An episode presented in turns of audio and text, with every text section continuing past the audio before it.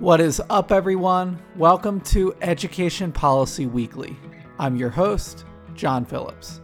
Today is July 8th, 2020, and I am excited to be joined by Dr. Molly Buckley Marudas, who is a professor at Cleveland State University as well as a professor in residence at the Campus International School, where she works on projects related to digital literacy in Cleveland. Today, she's joining me to talk about the importance of digital literacy for students.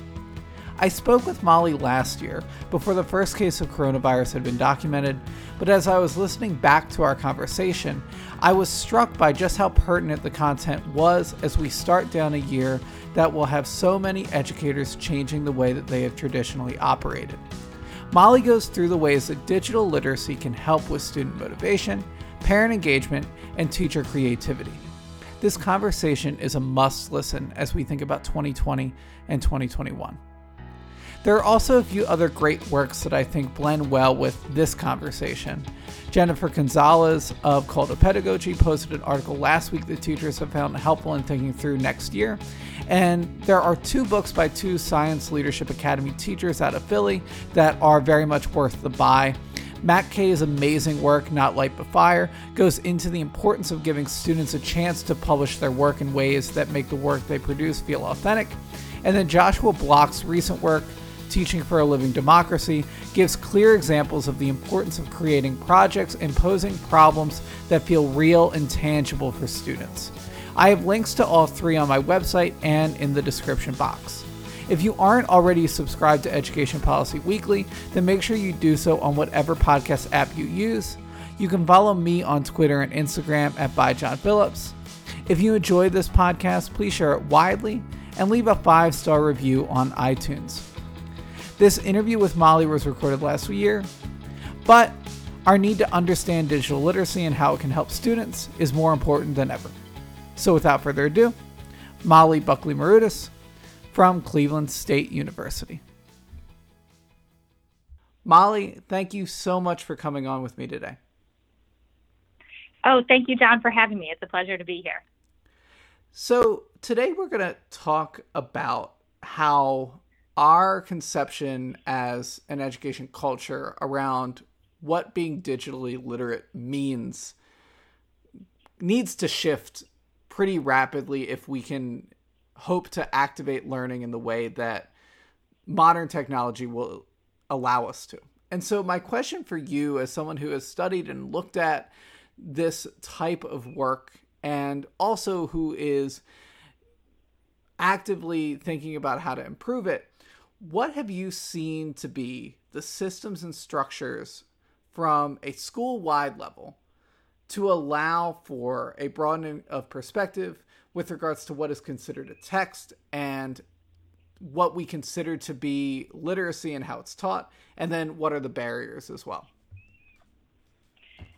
Sure. Um, I think probably if we're thinking about this from a school wide level, I mean, some of the systems and structures that I have seen to be most productive, but also the most meaningful for actually embracing and engaging this, you know, very um, important notion of digital literacy that you're talking about is to make sure that all parties and all stakeholders um, in the school building and those who are connected to the school building actually begin to see and understand the value of digital literacies as part of what it means to live in today's society and to learn in today, today's society. So, thinking about teachers, um, students themselves, the school leadership, and then parents. I believe all of those parties play a role if there's a sense that digital literacy is significant, that it's important, and that it's incredibly valuable for the world we're living in um, that will actually lead to an explosion of what counts as learning in school. And you'll start to see less pushback for different kinds of assignments, um, for different kinds of culminating events and activities, and for what people see as like what we honor. Um, so you think about the traditional, um, you know, end of unit assignment more often than not ends up being a print based written paper, perhaps, sometimes an oral um, production of some kind. Um, but in a world where we embrace digital literacy, we can start to see all sorts of different kinds of culminating events. Um, so there could be a documentary film, there could be a podcast, there could be a music production.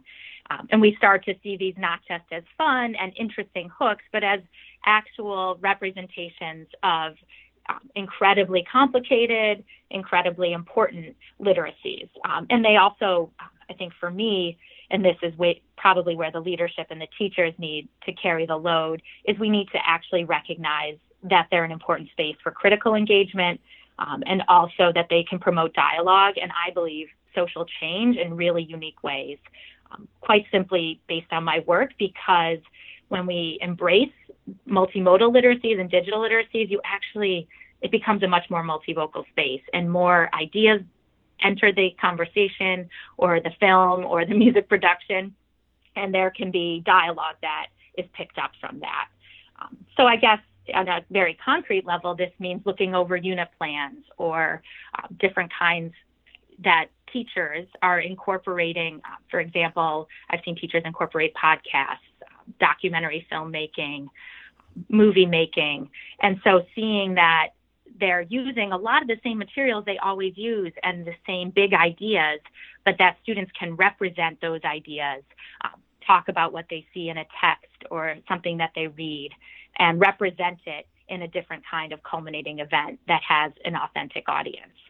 Um, so I think that at that level, and that the administrators, you know, see that as valuable work, that parents see it as valuable work, that they're invited to watch the different productions, and that even when you think about end of year honors and awards, that some of the, the very diverse kinds of literacies are represented in that, and that we don't continue to privilege just one way of representing ideas or one way of knowing. So I think that probably is an incredibly important part of what I see at a school wide level. So when I hear that, and I'm biased because I believe that we should be doing that and bringing that into our spaces, and also just as teachers, also not being afraid to use other types of text because ultimately the world that our students are stepping into is one where they're not just going to be engaging in articles, but they're going to be engaging in television ads and news stories. And to be able to parse those things as text is really important. But where my head also goes is if I'm a parent who has a conception of school that is very traditional and mm-hmm. I am hearing that John, my, you know, 15 year old son, is now, instead of writing an end of term paper about Beloved, instead, he is going to be making a podcast about it. I am upset. And so, what have you seen to be, and what do you think is the best strategy and argument for this type of work to appease people that it might give pause to otherwise? Mm-hmm. I mean, I mean, I think that is a challenge and something I have seen um, show up time and time again. And even in my university-based classes last year, I had a, all my um, pre-service English, secondary English ed students complete a digital story where they had to represent their literacy life and an adolescent's literacy life in digital storytelling format. And so even some of the students who, you know, I was under the impression that they might be excited about this, felt that this challenged some of their ideas about what kinds of things they might do um, in this class. Um, right. But so I think anytime you face that resistance, there are a few things. Number one, I usually base it, I ask questions, and to parents too, like, okay, walk me through some of your life behind, like, walk me through your day. And typically there is a screen involved at some point in a parent or a student's day. Right. And when you do that, you start to see that anything we do today requires that type of um, visual literacy, some type of visual literacy and some type of, you know, audio oral literacy that you can only get better at by practicing, um, and not just as a listener or a consumer, but as a producer. So that if if we say, okay, walk me through your day, and they go to like one of their most frequently visited screens. Let's say it's a news source, and you quickly see the text, the print text. Uh, maybe part of me feels, unfortunately, is so much less of a priority on that page, and the links to podcasts, video interviews with the people quoted in the article, and all sorts of other material that is by no means supplemental anymore. It's actually yes. front and center. Um, so I think I try to get people to look inside their own day to day lives. You know, real estate, um, which I know you're moving. Um, yes. I have a close friend who's been moving. And even the real estate world, like trying to find apartments or houses, it is in, tremendously um, a digital enterprise. Um, trying to find a job, you you look at the ways very few places even accept paper applications anymore, right. and there are so many different avenues of of culling that material. So if you want a job in a certain area, you can set filters, you know, to make your life easier, and you can um, make sure that you're not missing out on anything. So um, even the book reviews, you know, different kinds of good reads, uh, the ways in which you can expand what you know about one book by then joining a community of readers. Mm-hmm. So I think I would point to like try to have anyone who's feeling resistant to this idea think about their own life and the number of times every day that they tap into some of what I would, you know, qualify as digital literacy skills. Right. And and then also just say the ways that this will like their communicative competence if they can not only be consumers but producers and become more and more uh, well versed inside of all of these platforms you know it dramatically expands the possibilities for what they can do I also like to always think about that term paper typically goes to one person, mm-hmm. maybe two or three if we're lucky. Um, and whereas a podcast or a documentary, um, I have found time and time again, it seems so simple. The students can't wait to share it. Right. Um, and then even the most resistant parents, they said, uh, I remember with this uh, one documentary filmmaking I saw in a 10th grade class, the parents were thrilled. Um, I don't have high teenage kids, I have young children, but they said it was amazing because their ability to get inside what was happening at school started to expand. So they felt more connected to school in a way they hadn't felt since elementary age because they just um, felt like it was t- pulling teeth, usually at the end of the day, to get information about what they were doing at school. And by sharing creative productions, it actually gave new insight too. So it can create new avenues. Um, it's sort of a tertiary goal, but maybe not for parents, you know, really an opportunity to learn more about what's happening. Um, and I think sharing with an authentic audience is always amazing. Anytime, you know, if people can make, you know, an Instagram story and then they see people reading it and looking at it or responding to it or you know sending it on and sharing it it's incredibly rewarding for the students to feel that their ideas are getting out there and they're shared with a broader audience i think all of that is really powerful. And the the piece about parent parental activation almost it's almost like you're able to turn the lights on for parents of what's going on in the space. And so that leads me down kind of another path that I've been thinking about with regards to tying just general pedagogy with digital literacy because I think that parental engagement is a goal of every school, right? In the same way mm-hmm. that at least a stated goal, whether it's an based on action, you know, that's to be debated. But in the same way, schools, I would like to think, are all working to support equity as much as possible. And so, mm-hmm. how do you think that this exercise, and I'm already thinking about it just based on how that could help a parent who might not have time to help his daughter with homework, but can then make sure that when he's waiting for the bus to come home, he can watch something that his daughter did for a final product, which is really great. Mm-hmm. But what are some other ways that you can think of that kind of tying digital literacy with the work that is just naturally being done in spaces can help support equity? There are, you know, probably a whole number of ways that it supports equity. I mean, very, very obviously, you know, schools that aren't supporting this, and particularly schools in communities or schools that are typically under resourced or do not have access to as many uh, digital tools and technology and devices. Oftentimes, some of the students are also operating in homes that may not have access to the same wealth of resources and technical tools. And so I think schools do carry a responsibility to on an, on that level to make sure students have been introduced um, to different kinds of tools and that they're expected to use different kinds of tools because otherwise they will really um, you know not be developing themselves as a person who can thrive in today's society um, so i think that is incredibly important you know i i guess part of me i often see um, i know there have been a few series of articles that have run about some of the most probably elite schools in our country that have, um, and it's a little bit of a caution, which I understand caution toward digital.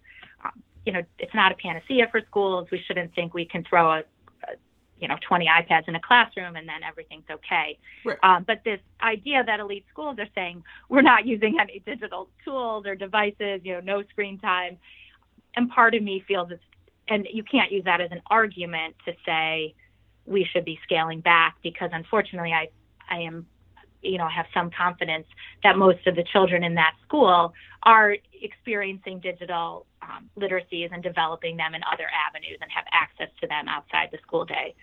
Um, so I guess I say all that to say I think there is a responsibility for all schools to make sure there is at least a basic level of introduction to digital tools. There's a fluency with them. There's a sense of comfort, opportunities to tinker. Um, in a lot of my work, I just uh, worked on a article with a colleague here in Cleveland on podcasting in the classroom, and he's in his now 27th year. And we decided last year was the year to give podcasting a try. And so we reflected on the experience. And one of the most important things was how uncomfortable he felt and all of us felt in creating our first podcast and mm-hmm. how much um, failure, I guess, for that's the best word. There was a lot of failure, um, not failure of effort, but really in terms of what we considered the quality of the podcast. Um, and even the submission rate or figuring out how to edit an interview or use sound. And I think uh, what we came out to say was that tinkering is so important and p- kids need, you know, low stakes places to keep tinkering. All kids. I don't think this actually discriminates, you know, no. against any school. Like we just, the best thing with digital literacies, I'm sure you felt this in your podcast um, in the growth of the podcast, but just to play with, to figure out, oh, that that does that, that tool does that. Um, what kind of editing software am I going to use? How can it help me? Um, what can I do on the pre-production end to support a better um, production and mm-hmm. an easier post-production? You know, so all of those little things um, that for all kids, regardless of you know neighborhood or background or income level that that kind of tinkering takes tremendous time. And one of the things with digital literacies is that doesn't necessarily change. It won't like every time there'll be a new platform coming out and you need to tinker with it. But if you can develop the literacy of tinkering and how to figure out how to work all those layers and integrate them in a meaningful way um, and you have the sort of the stance like okay this is going to be tricky it's going to take time but i just need to keep practicing with it. Right. That i will get better at it and i have the, the comfort level to do it. So i think so i guess that schools you know just from an equity level we're really not helping any child if we don't give opportunities to play with that and to draft and um, just kind of wind their way through um, to a final product a final authentic product too, which I think is really important that you touched on earlier. It's just this idea that when I leave high school and I enter into, you know, my post K-12 universe, I'm going to need to use the school the the skills that I would have developed by producing a mini documentary or a set of songs or any of the other types of projects that you can have out there just as much if not more as the skills that are needed to write an effective paper. And and so there is there's part of me that understands why we still have this focus on the traditional model of pedagogy and teaching generally in high schools, but also a lot of that just comes from our writing is not developing at a rate that we're happy with by the time kids are in a 10th and 11th grade. But again, mm-hmm. if we're talking about like a uh, the ideal, the ideal is by the time that a kid gets to ninth grade, I don't want to have to spend like hours teaching about where your thesis goes because frankly mm-hmm. if you can just make a good argument to me and you can write it mm-hmm. out and you can pitch it in a debate and you can make a video that is your sales pitch and you can do any of those things that show me you know how to make an argument i'm good i'm happy mm-hmm. and again mm-hmm. i'm not every other teacher and i know that on a spectrum i exist on one side of things generally but Mm-hmm. I do hope that we just move in that direction generally because I think you're right that these projects can have and just the the mindset can have such a big difference in kids' lives. And so mm-hmm. that that kind of flows nicely into wanting to talk about the research that you did and especially the conversations that you have had with students about digital literacy and how when it's used naturally and authentically in the work that they do, it can change their perspective. So, what have some of your biggest takeaways been from just talking to students and seeing the work that they're able to produce?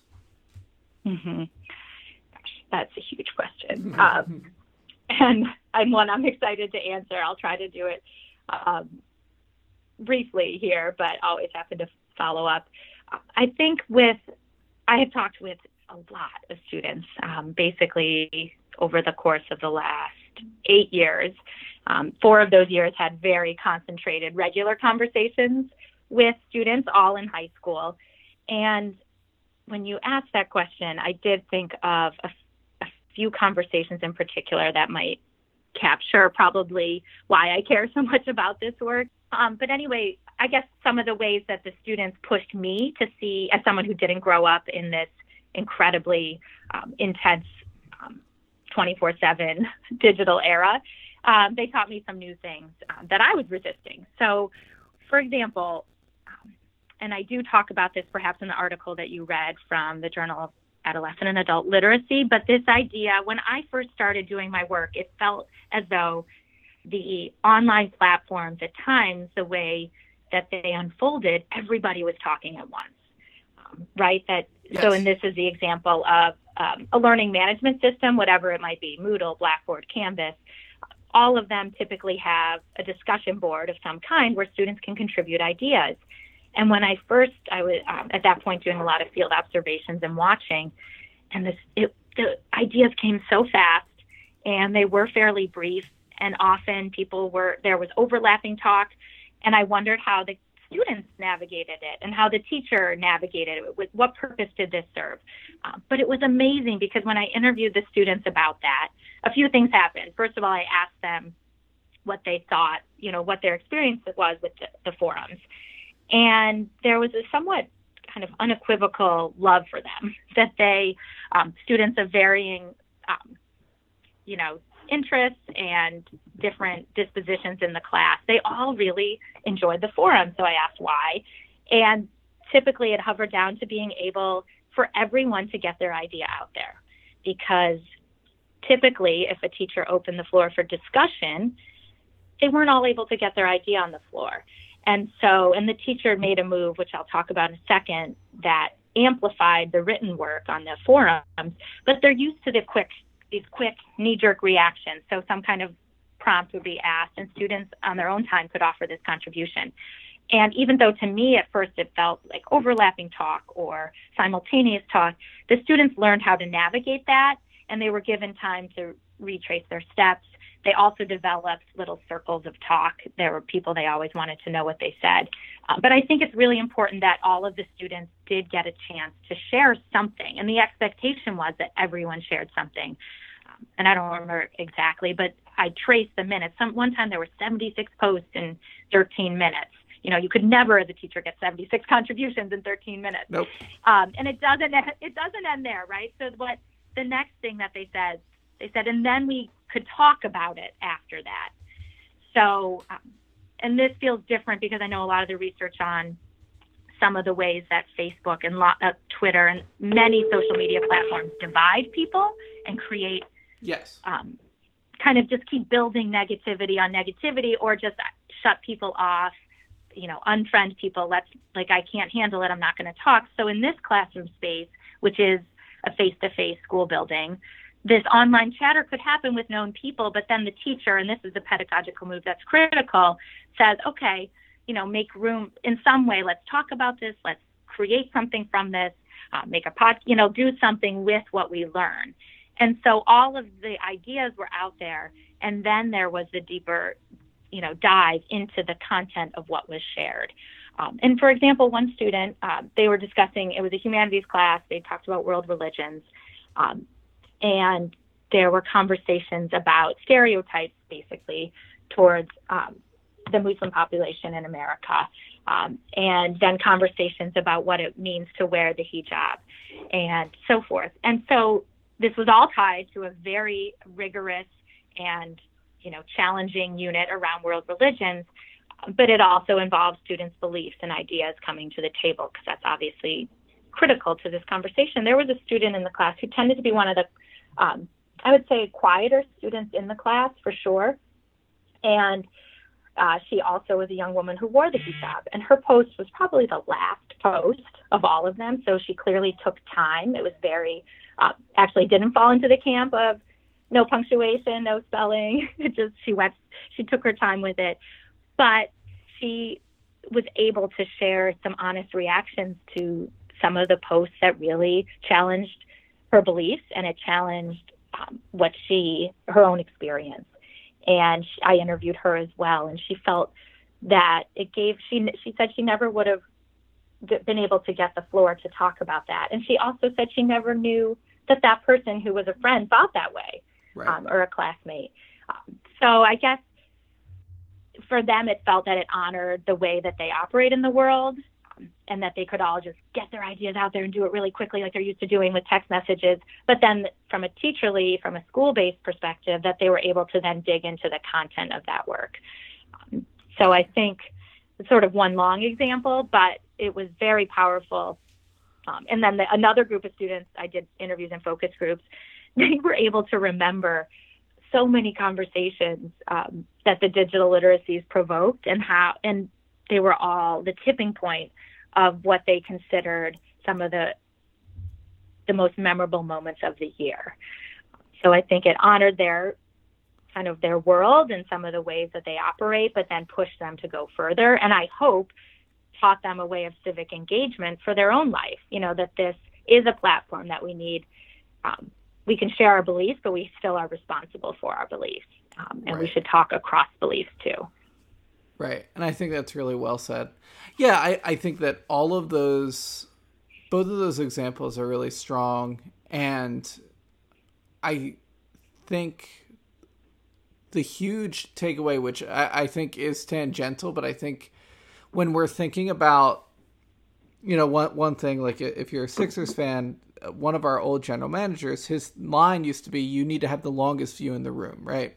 And so, if you take the longest view in the room with what we're doing for our kids, long term, all I really want is a student that I teach in 10th grade when she is 35 that she has a job that she's happy with that she is she's living the life that she's happy with and she feels safe and secure and comfortable and loved but also that she knows how to engage in a way that is prescribed by empathy and care and compassion for people of all different backgrounds and all different races and all different genders and go down the line.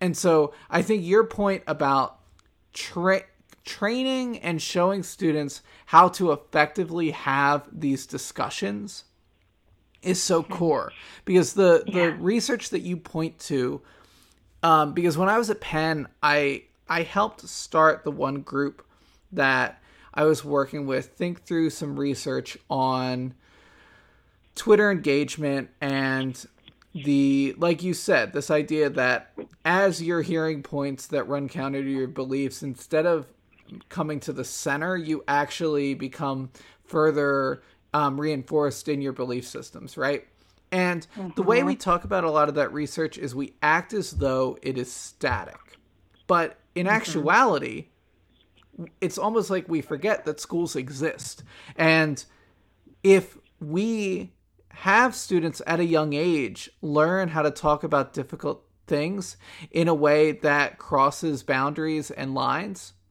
then the impact could be incredibly great. And so that brings me to the question that I'll get you out on. And that question is what trends do you see that give you hope that we're moving in the right direction with regard to digital literacy?